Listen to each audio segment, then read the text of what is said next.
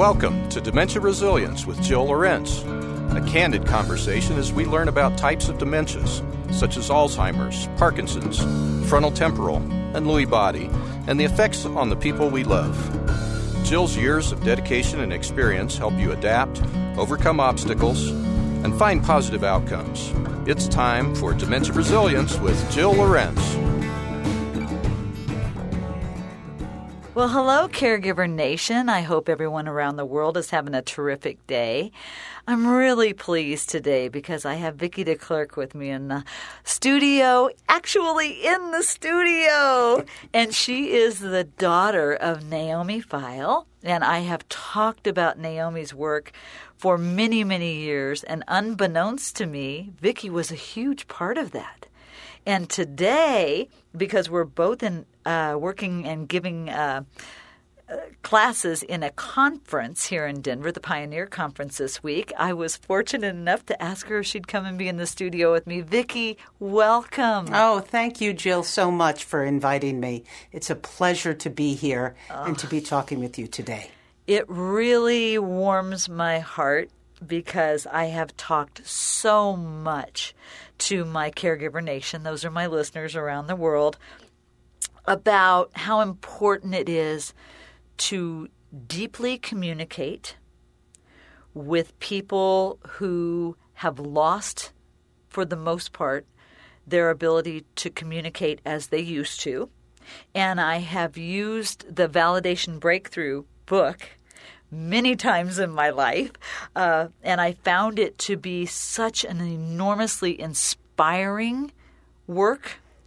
And I know you have edited it and you have mm-hmm. made changes to it over the years, but I am thrilled to have you here. So, Thank as you. an introduction, I want to talk just a little bit about you for a minute and what you have done in the world.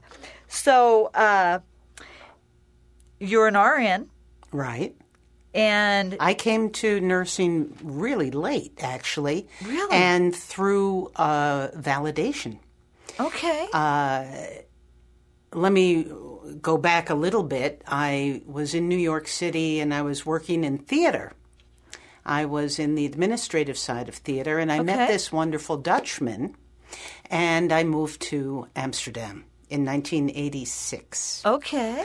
And then we started a family, and um, he was he was a diplomat for the Dutch Foreign Service. So we were moving around Europe at that time, and my mom said, "Can you help me revise my first book?" The book she wrote in 1982, Validation: The Feil Method. Uh-huh. I said, "Sure." And I hacked and I slashed, and she handed me all her reference material. and I, you know, I found the quote from Freud or Jung, and I was able to put in the citations. And that was my first lesson in validation. Okay. Is revising that book with her. At the time, we were living in Vienna, mm-hmm. and I was asked to speak in a in what was then called a nursing home. Okay. Uh, to the nurses for an hour one mm-hmm. afternoon. I get up there and I start doing the book, and these were very professional, thirty year veterans, and they were sitting in the in their seats with their arms crossed uh, across their chest, looking at me skeptically, and said. That's all very nice theory.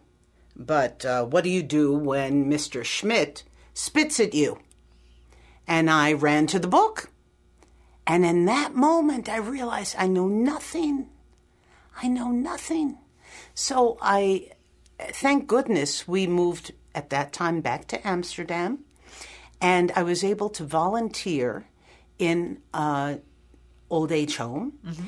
And I started practicing validation. Then I realized I needed a bigger background, something, a framework to hold it. Mm-hmm. And that became nursing training. So I did my nursing training. I was around 40 years old. I was one of the oldest students. and um, it was uh, fantastic because it gave me that frame, that background, that base from which I could work with a lot more security.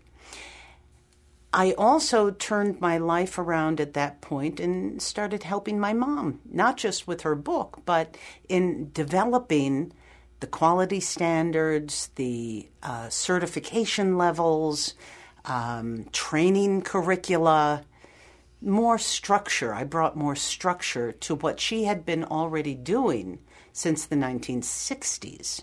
You know, I have to say, it probably was good anyway. It was a good thought because sometimes if we do things too young in our life, we may not have the wisdom, we may not have the patience.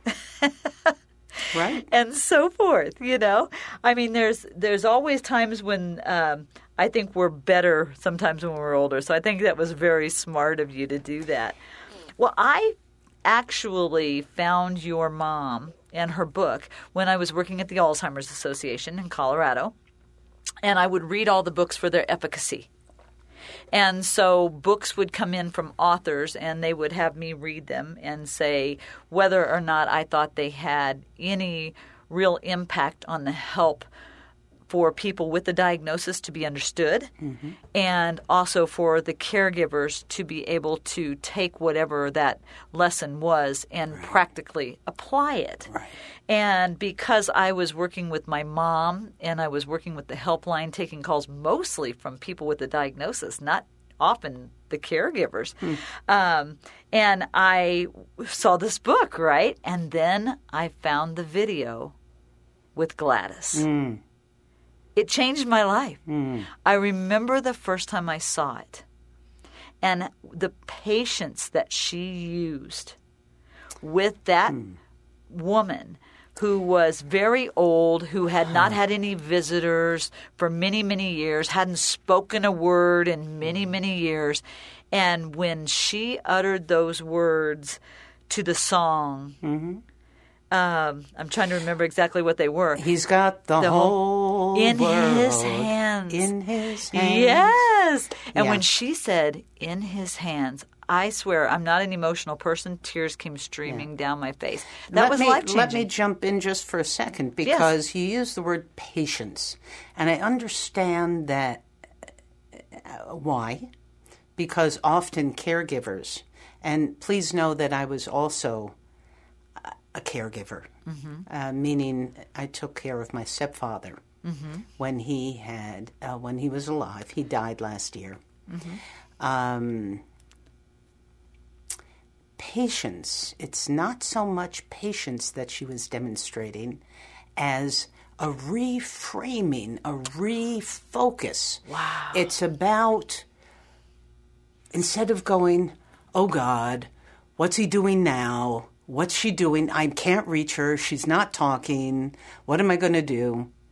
It's about, huh, look at her eyes. Centering. Well, that's the first step. The centering is the first thing you do. Centering mm-hmm. is about taking that breath, recognizing what feelings and thoughts are going on inside of you, mm-hmm. and saying, okay, right now I'm putting those feelings and thoughts away. I'll come back. They're mine. I'm right. not going to lose them. But for the moment, I'm going to clear that out and be open to another human being. Mm-hmm. Then we use observation. Really exquisitely looking at the other person the forehead, the eyes, the mouth, the tension in the cheeks. It gets very specific right. and objective. Mm-hmm.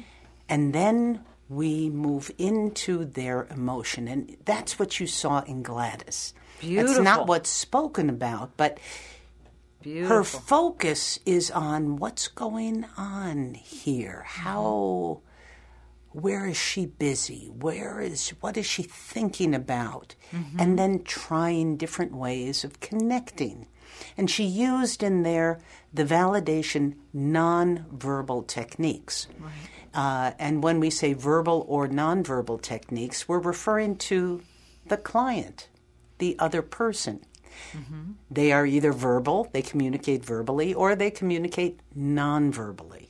Right. Gladys was communicating nonverbally with her pounding, Right. That Repetitive was movement. right. Mm-hmm. That was what she was getting out something there. Right. And so Naomi just moved into it.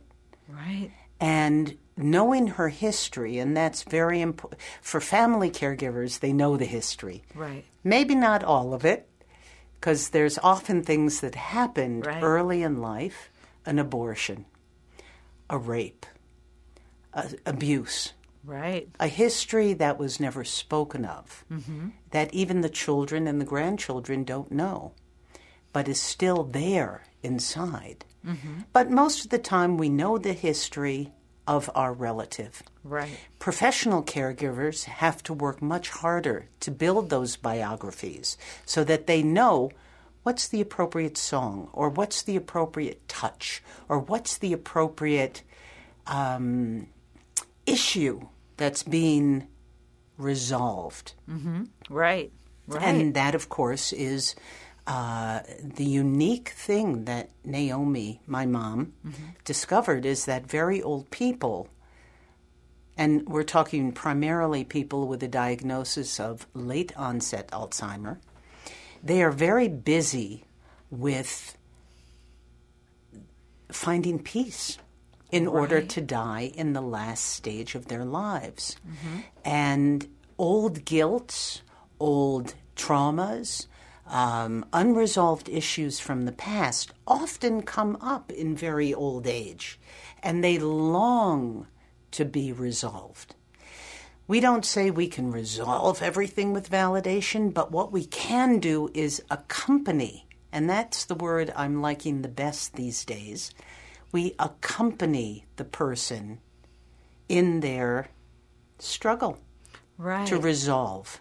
And you know, I work primarily with really truly person centered care, knowing that person, um, understanding their history, because I think you know as well as anybody that they have a tendency sometimes to go back in time and relive their history. So we can't care for a person well if we don't know something about them. But what's important about this training is, and you just said it. So with Gladys, your mom didn't really know Gladys. No. She had to come she had to come from a place where she didn't know anything about this silent person sitting in front of her. Yeah. That appeared to Well, she had some history.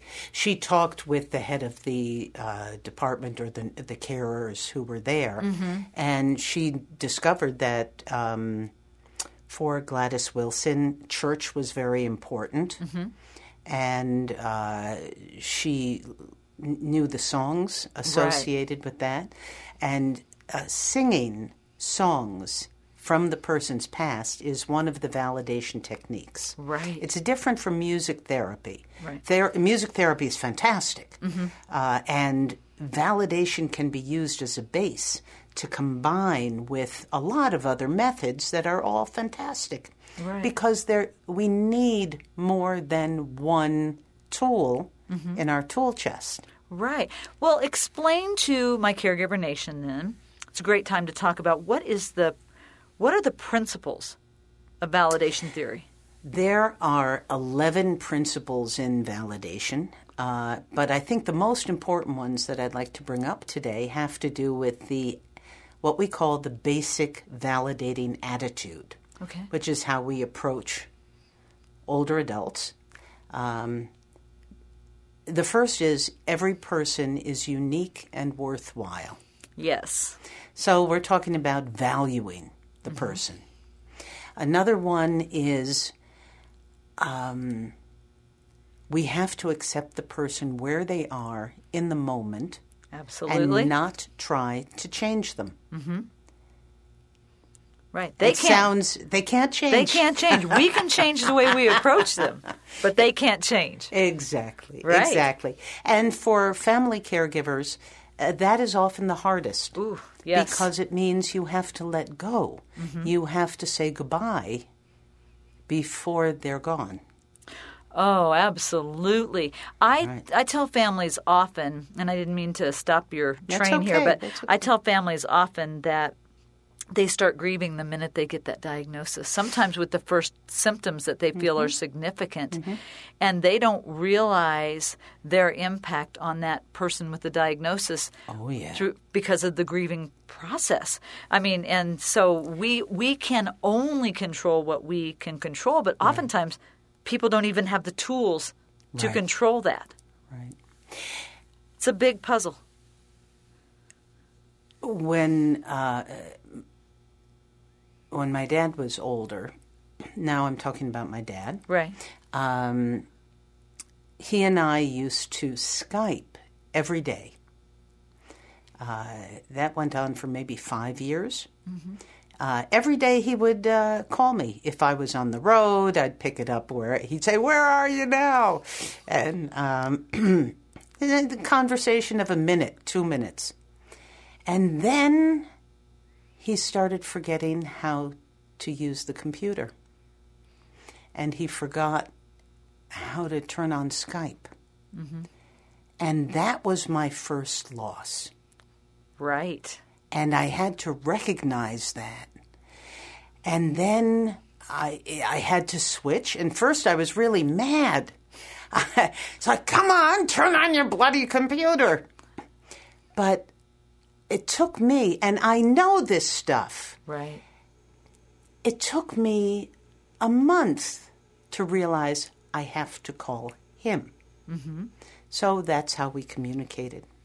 And as COVID, um, his isolation made him smaller and smaller and smaller. Uh, our conversations were about instead of you know life and death and important things, it was oh look, there's a bird out the window, mm-hmm. right? And then he passed last year, but he was uh, he had a great life. But I found that grieving his actual death had started year a year before, mm-hmm. with the loss of the daily skyping. I think you hit on something really important that sometimes we fail to recognize. Hmm. Um, and that is that when a person, even you, Vicki, hmm. maybe even your mom, when mm-hmm. she was working with her husband, who's your stepdad, and he had Alzheimer's, but we see what somebody is losing, mm-hmm. and we even if we've been trained, sometimes we have to check ourselves and say, all right, how do we reorganize Yeah. our thought process, our, our Expectations. expectations? Yeah. How do we work with this person eh, so that we are not getting upset, that we're that we rethink the way that we expect them to that we answer. remain in communication Right. on their level in a way that feels comfortable for them. right. And that's the core of validation as well. That we have to cross the street yes, to where do. they are. Right. Um, and not have expectations of them changing and coming to our side of the street. That's what I've been trying to tell my caregiver nation for six, seven years now, the listeners of the show, that it, it in, innately we see what someone has lost. Right? That's the way we think. We're looking at them for what has slipped away, what changes. And that's what we're kind of tacking up on the on the sticky notes is what they are no longer doing that they used to do. Hmm. And I I think what I have learned through the validation theory methods is that we have to try to see what that person can still do. We have to be able to not look at them as a person who is less, but a person who still has something to offer, a person who still has something worth living for. And we're going to take a short break. We'll be right back after a word from my sponsor. Carillon at Bellevue Station is a residential community enriching the senior living experience. Our community, full of grandeur and elegance, is located near Cherry Hills, Colorado. We offer independent living and personalized assisted living services and an intimate, caring neighborhood for our residents with Alzheimer's and other dementias. A beautifully appointed, spacious apartment, chef prepared meals, transportation services, and a team devoted to your safety and wellness are what awaits you when you reside at Carillon at Bellevue Station. Call 720 440 8200 or visit Carillon at BellevueStation.com for more information. Welcome back to Dementia Resilience with Jill Lorenz. All right. Thank you for being in the studio, Vicki. This is amazing for me. I told you when I met you earlier that you're so inspiring. You and your mom are both incredibly inspiring because it has helped form the way that I work with my own practice. And so it made me wonder that you, as I feel like you know, my inspiration, my leaders in this area, has the validation process changed at all? Have you had to rethink anything? Uh, the way you work with the the stages of of the diagnosis for people? What's changed over the years since you've written a couple of books? Okay. Um, or, or well, has anything a lot. changed? A, uh, what has changed? Well, my mom put everything, the basics, in her book in 1982 mm-hmm. uh, Validation, the Feil Method. And then the validation breakthrough, she made it more accessible, mm-hmm. I think, okay. to the public. Um, since the 80s and 90s and 200 through the aughts, right? Um, we have been training more and more people. Uh, we now have 23 training centers in 13 countries. Wow, congratulations. Yeah, it's really good. China, Japan, Israel, uh, clear across Europe and the United States. Um, we have a team of 17 level 5 certified people. We call them the masters uh, international group of people, and they pay attention to how validation theory and practice and the teaching of validation can be improved and brought up to date. And we started this quite a while ago. And since then, we've changed a number of things. Not so much how validation works, because it just works. Right. Um, there's about 60 studies that we have on our website that uh, talk to the efficacy of the method. But the changes, um, we've changed some things about how we uh, define symbols and how to understand what's how older adults use symbols. Mm-hmm. We've changed the phases of, of resolution. Resolution is the stage that people who are very old they move into in order to resolve these unfinished issues of the past. Okay. So the phases used to have names malorientation, time confusion, repetitive motion, and vegetation. And over the years, all over the world, people have said, we really hate these labels. Okay. And this team of people said, you know what? They're right. We need to pay attention to this. Let's come up with other ways to define the behavior and the level of communication of older adults who have cognitive decline. Okay. And so now we don't talk about these labels. We talk about people in phase one who communicate well, but there's something off. Mm-hmm. And those are the people who say, uh, There's a hole in the ceiling that's dripping on my bed, or there's a man under my bed, he comes at night. Or there's something, the neighbors are sending rats down through the pipes. Right. Those kinds of things. And the time confused people are still communicating verbally, but they've let go of our present day reality They live in another time Right. or place. That's the the guy who called you up and said, "I'm an Air Force pilot, and uh, they won't give me my car keys." He's in another place. Right. Um, and the third phase, Pete, that's Gladys. Oh. She no longer communicates verbally. She's communicating through movement and sound. And the fourth phase, uh, the minimal communication. Those people have withdrawn inward. Uh, what they're doing, we don't really know because they're not communicative. And one of the main goals of validation is to prevent that withdrawal. And we can do that. I love that. We can do that. Right. Uh, and I've seen people uh, in my own practice, in in uh, I don't know what the proper term is, nursing home facility, memory care, whatever is the word du jour. Right. Um,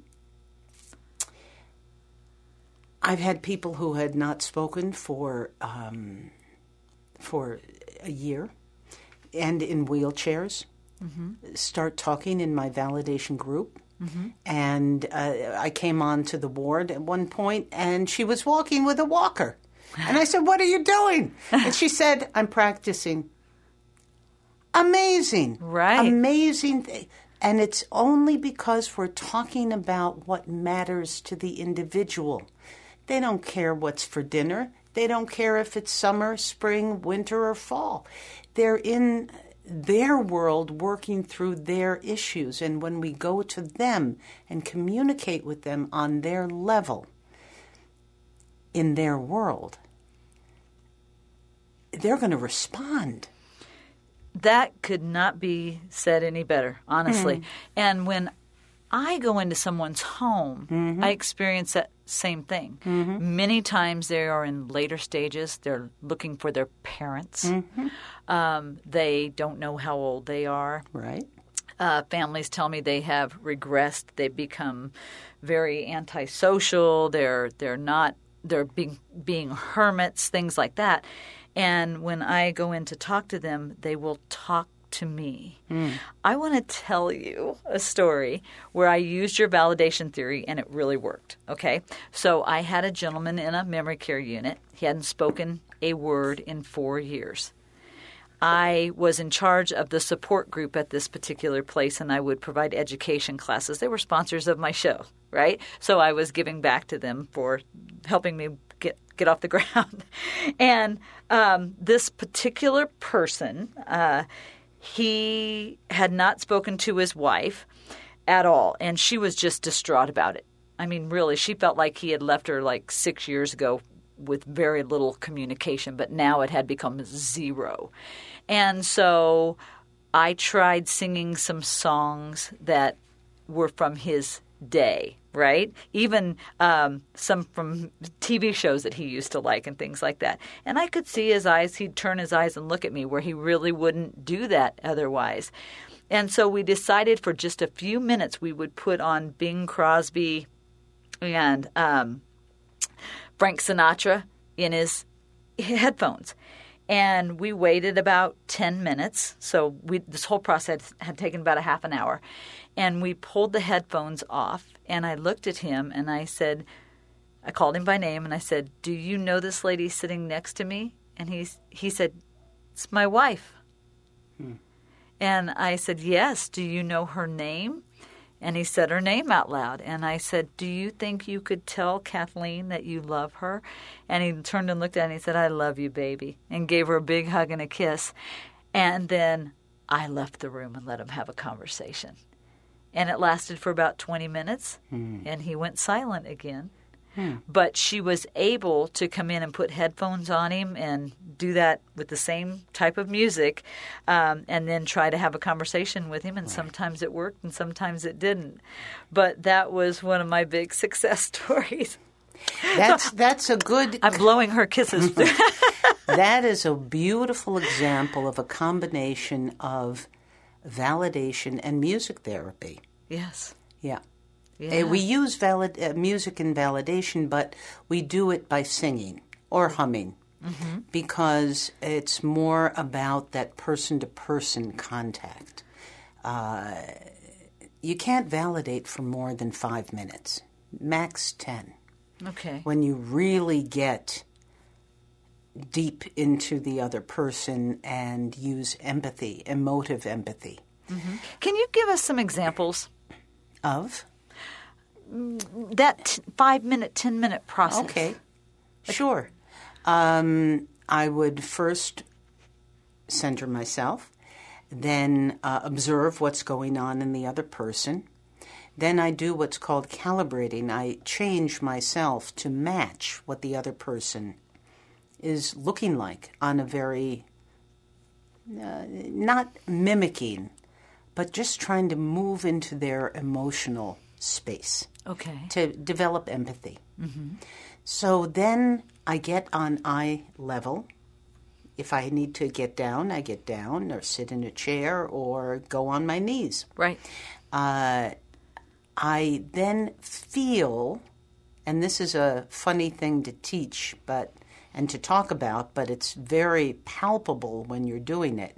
You find the right distance, and that is the distance that's comfortable for the other person, not what mine is. Right. Sometimes I've had to be nose to nose with Right. somebody.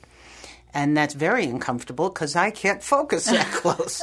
but you just have to give it over, and that's what they need at that moment. So you find the right distance. And then with an adult to adult voice tone, I say, Hello, how are you doing today? Right. And if the person is verbal, they will respond with something. And then I use the techniques for a verbal person.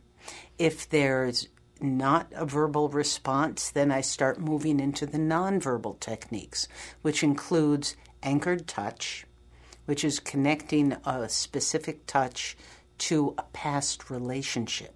Okay. And that can be very effective and often works with people who are completely nonverbal. Um, singing is a, a good technique. Uh, saying the emotion with emotion, uh, that's using uh, empathy. like, do you feel safe? Do you? Yeah, that would be, uh, well, safe isn't an emotion. Um, you might say, Do you feel happy or sad? right? Okay. Or angry or frustrated or, oh, you look very sad right now. Okay. Do you feel sad? Mm-hmm. Like Naomi does with Gladys. Oh. Is is that a tear I see Mm-hmm. on your eye? Are you feeling very sad? And you see how they respond. Uh, with a verbal person, it's of course a little bit easier, and it takes a little. You can take more time, but because it's so intensive, and you're constantly looking for what's the meaning behind the behavior. Here's another validation principle there is always a meaning behind behavior. Absolutely. Right. It's an unmet need that they're trying to express in some way. Thank you. That's exactly it. Mm-hmm. that's principle number five and six. Okay. And the basic human needs are generally what's being expressed the need to be loved, the need to be useful, the need to express emotion, the need to find equilibrium in your life, the need to um, give love. It's um, safety, of course. Do you feel that it's more useful, impactful with somebody in later stages? Because I've heard you talk, in, well, I've read in your books, I should say it that way, uh, that you can still use these types of processes and methods in people with early stage. Sure. And- Absolutely. And, they're really scared. Yeah. They're really scared because they don't know what's happening to them. Sometimes they're in denial because if they admit it, then everybody around them will see them with a deficit, and they don't want that. They want to be seen as a whole person. So now we've got a whole different need here of these people needing to still be seen as a person who is useful, who who is Mm-hmm. Well- a person with dignity and, and still matters in this world and still has quality of life. Esteem and dignity is a basic human need. It's, It's on, Absolutely. um, if you look at Maslow, you see it right there. And uh, people, especially people with early onset, they are not in the final stage of life. Right. Uh, they, it's not a normal process, and that's what makes the difference. I mean, such a significant difference between people who develop neurocognitive disorder early, and I'm going to use neurocognitive disorder because that's early onset Alzheimer, uh, as well as uh, dementia with Lewy bodies, Parkinson's. Parkinson's in Right. some cases. In some cases, yep. Right. All those dementias. And there is a significant difference with older adults who develop cognitive decline in their 80s and 90s.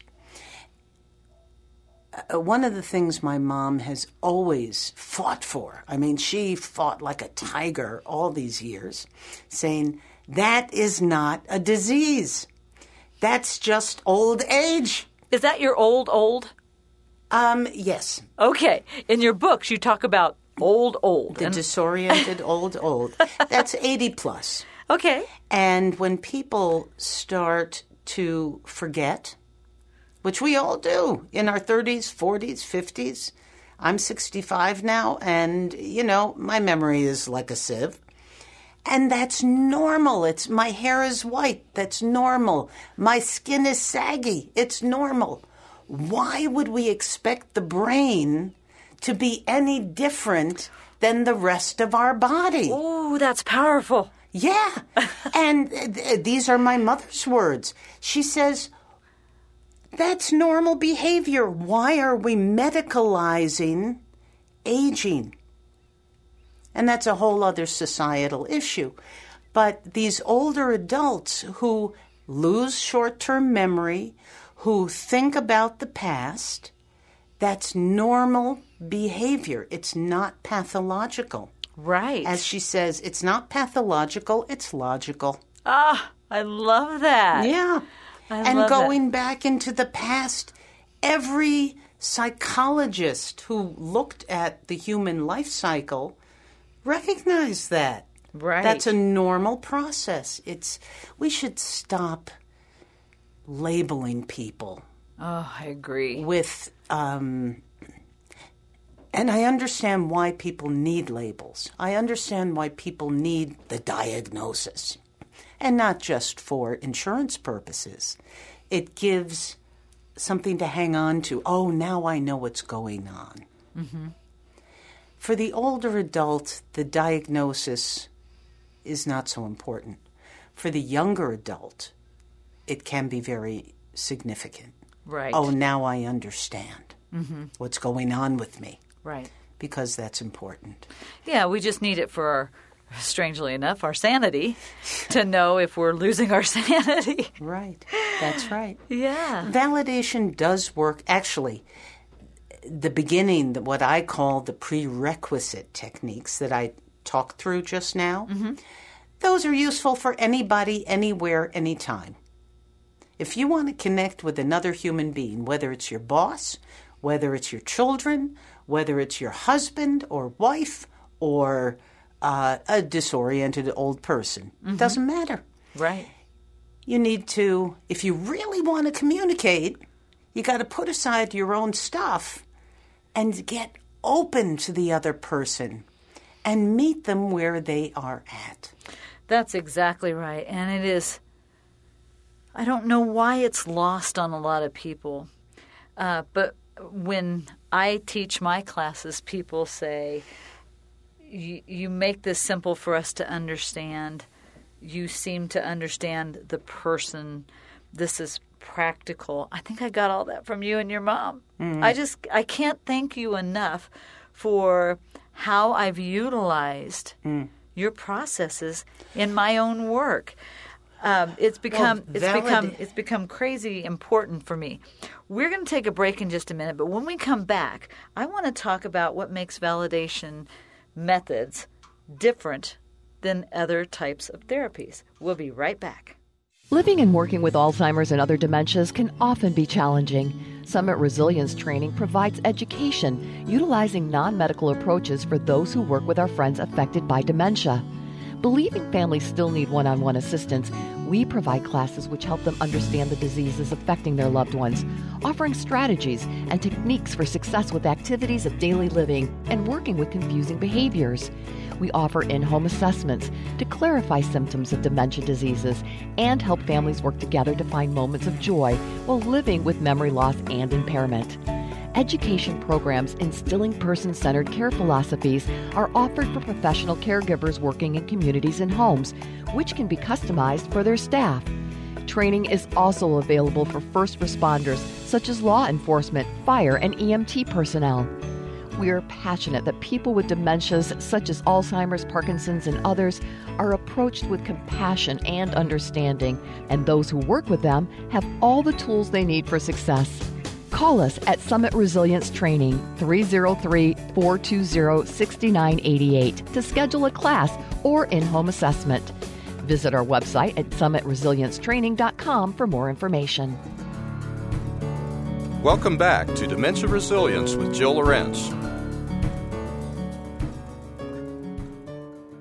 Okay, we're back, and we've been talking about validation methods, breakthroughs. This is a specific type of, I don't know if we want to call it therapy. Do you call it therapy? No. Okay. Uh, we moved away from that word because therapy connotes uh, getting better. Ah. And uh, we know we cannot make them better. Okay. Uh, so what we call it, we call it the validation method. Okay. And the validation method is comprised of three interdependent elements. Okay. The basic attitude, which I talked about, the theory, which includes the principles and the goals, mm-hmm. and a vision of aging, which we've touched on. Right. And the third leg of this triangle are the techniques, what we do. Okay. And if you try the techniques without the basic attitude, they're going to be very sterile and they're not going to work very well. Mm-hmm. And if you use the basic attitude with the techniques for the wrong reason, it's also not going to work so well. Makes sense. Right. and so our training programs uh, are complicated. And it takes a while to really learn validation and to incorporate and integrate uh, how to actually practice it capably um, and accurately. A lot of people have been inspired by the validation method uh, over the years, and it has spawned uh, many other practices, which, you know, fine. That's great because everybody needs something. right. But we try to keep the validation method uh, integral because integrity is one of the key issues that we ask from validators. Uh, always maintain your integrity, uh, which means we never lie, Right. not to uh, the, Any- not to anybody, not, and especially not the older adult with cognitive decline. Never lie, never divert, never redirect. Those are other things that take people away from communication. Okay. So we don't do that. Um, how does validation differ from other methods? Well, it's uh, this complex triangle. It takes a long time to learn. Our certification level one takes nine months uh, with study, with practice, with feedback, with coaching, because to integrate new behaviors, and that's what we ask people to do integrate new automatic behaviors. Instead of pulling away from somebody when they're very angry at you, you have to take that breath and move in. And that's hard to learn for many people. Right. And it just takes practice and coaching and support. And that's why it takes nine months to really learn uh, to integrate validation. Right. Um, and let's be clear. Yeah.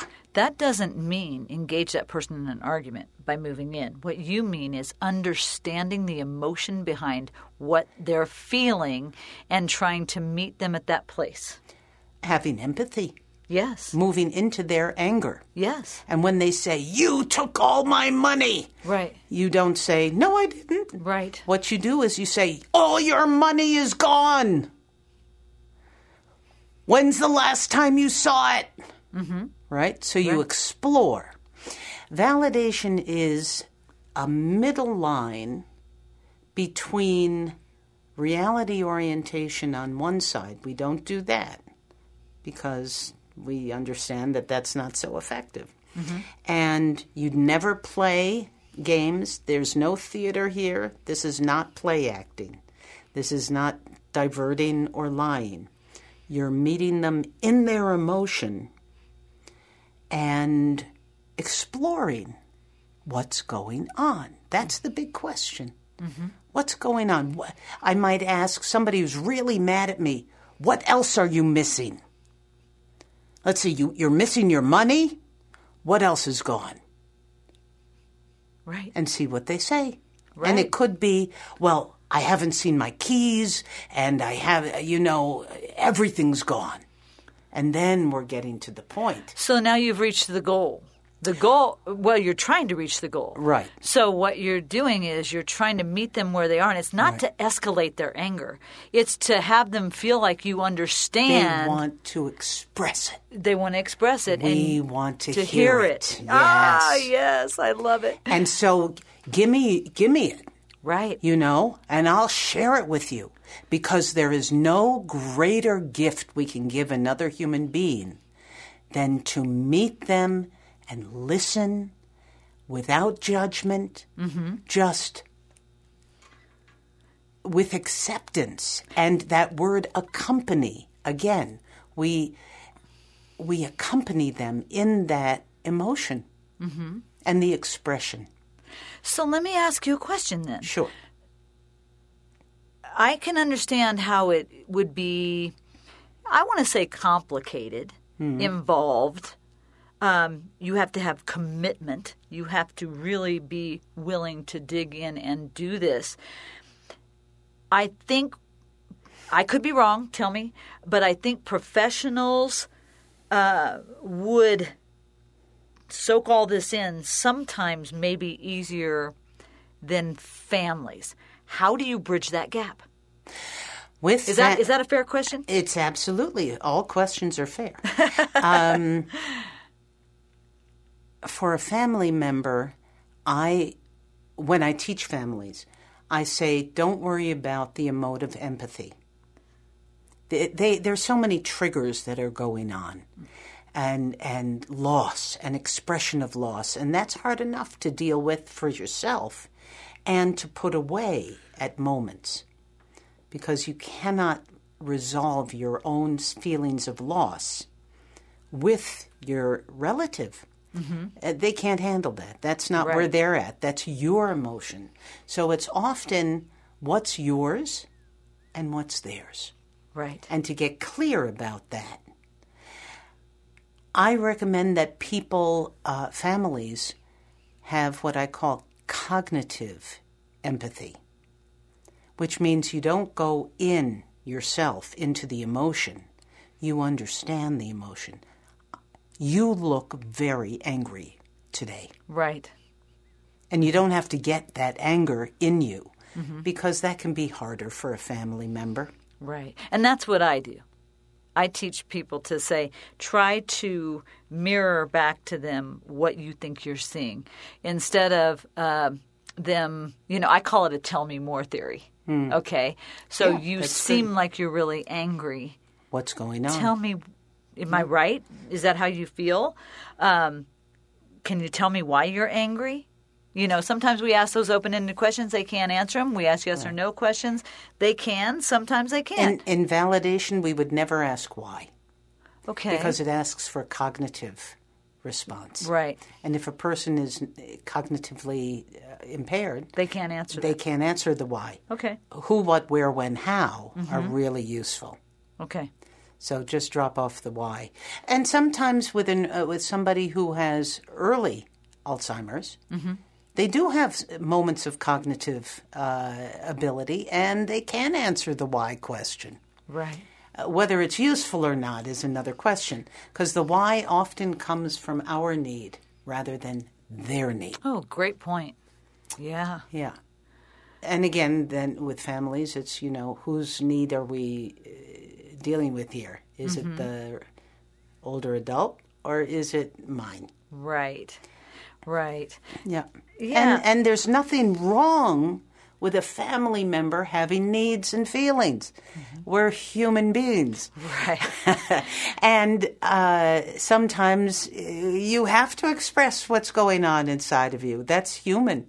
But recognize that when you choose those five to ten minutes, and it, you have to make it a conscious choice. Right. And that's where you go, okay, now it's going to be a useful tool for me to use.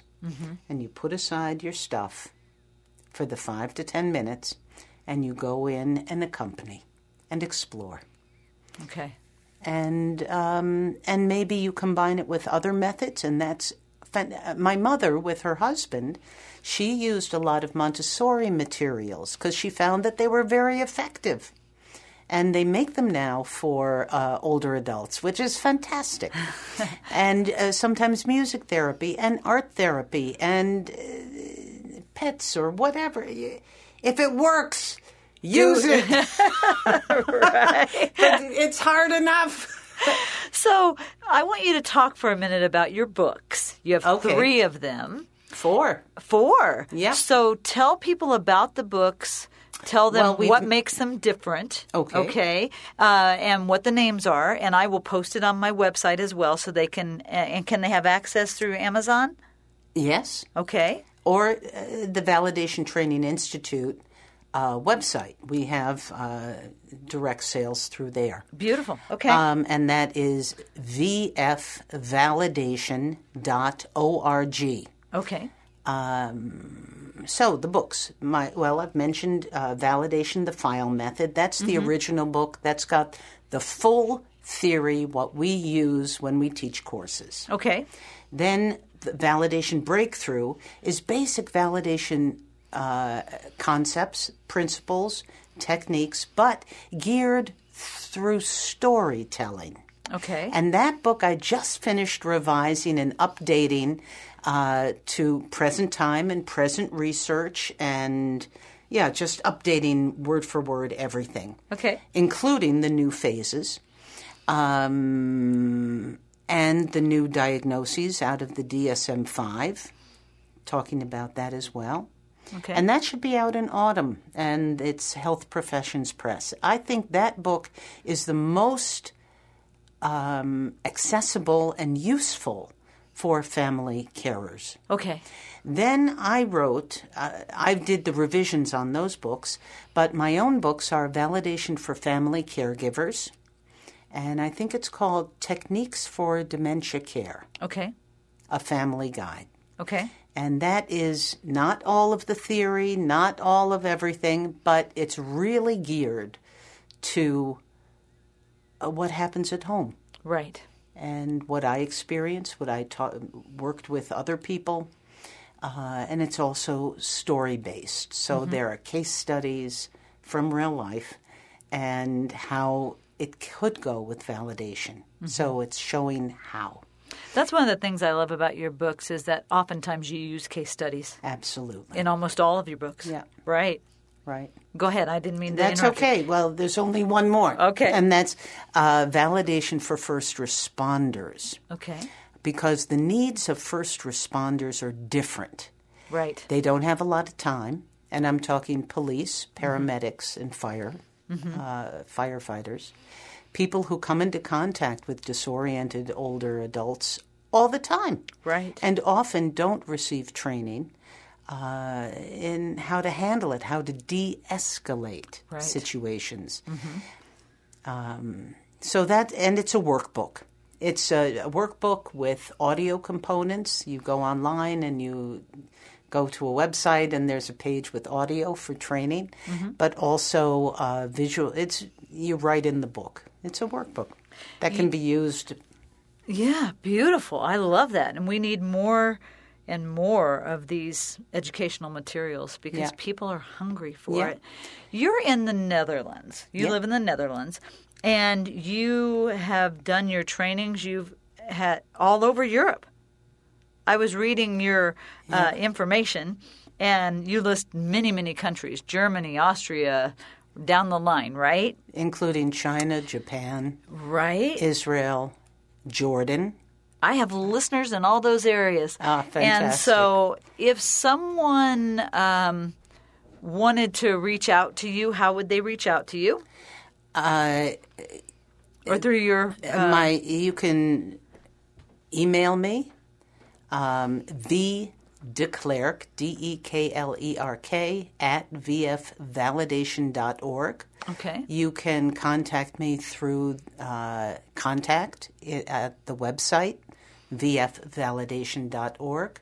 okay Um, and I get all those messages and I respond because listening to people who are working with or experiencing cognitive decline. That's what we do, right? That's right. Uh, we respond. We listen and we respond. Beautiful. We have about three minutes left, but how is your mom? My mom turned 90 last Friday, and she is doing pretty well. She and I meet every other Tuesday on Zoom because she lives in Oregon and I live in the Netherlands, as you said. And we Zoom every other Tuesday, and sometimes we record interviews. And uh, those interviews are used at conferences all over the world. We did like four conference interviews uh, in the past year. So she keeps re- she keeps active. She she does uh, every month a uh, webinar for Memory Bridge, Okay. which is just terrific. She answers their questions. She doesn't travel anymore. Her last, I think, her last tour was 2017, and we did a whole European tour, uh, which was quite. That was fun. It was challenging. It was, um, but she's still there, and uh, loving her family. She lives on my brother's farm, independently uh, in her own home. Uh, she requires uh, help now because she's got horrible arthritis. Her hands are just gnarled and she can't do things anymore with her hands. And she has trouble walking and she has some short term memory loss and all that normal stuff for people who are 90 years old saggy, white haired, difficulty with hearing. Um, eyesight is still very good. Uh, Well, if you would tell her that I'm a big fan. I'm a big to. fan of yours. And I can't thank you enough. As soon as I found out you were coming to the Pioneer Conference, where we are both speaking, and unfortunately at the same time on Thursday. So I'm going to miss your presentation, but uh, I did not want to miss you. So I can't thank you enough for coming into the studio for enlightening my caregiver nation. They're going to love this show. And I actually told Vicki today before we came to the studio that um, I'm just so honored to have you here. I've used so many of the practices that you and your mom have created, and I just thank you so much. Well, it's my pleasure. Thank you for having me. Well, everybody in Caregiver Nation, I hope you've enjoyed this show. As always, send me emails, questions. I will forward them on to Vicki. If you want to know something specific or you want uh, to get any of her books, I will put this information on my website. And again, thank you so much. Thank you. Have a great day, and we'll see you next week on Dementia Resilience with Jill Lorenz. You've been listening to Dementia Resilience with Jill Lorenz. To learn more about her resources, services, classes, or to book speaking engagements, visit Jill's website at summitresiliencetraining.com. A new podcast drops every Tuesday, so join us as we learn more about dementias, resilience, and overcoming obstacles to find a positive outcome. Dementia Resilience with Jill Lorenz can be found on your favorite podcast provider. Please subscribe and give us a five star rating. Musical and technical support provided by Brian Hunter. See you next week.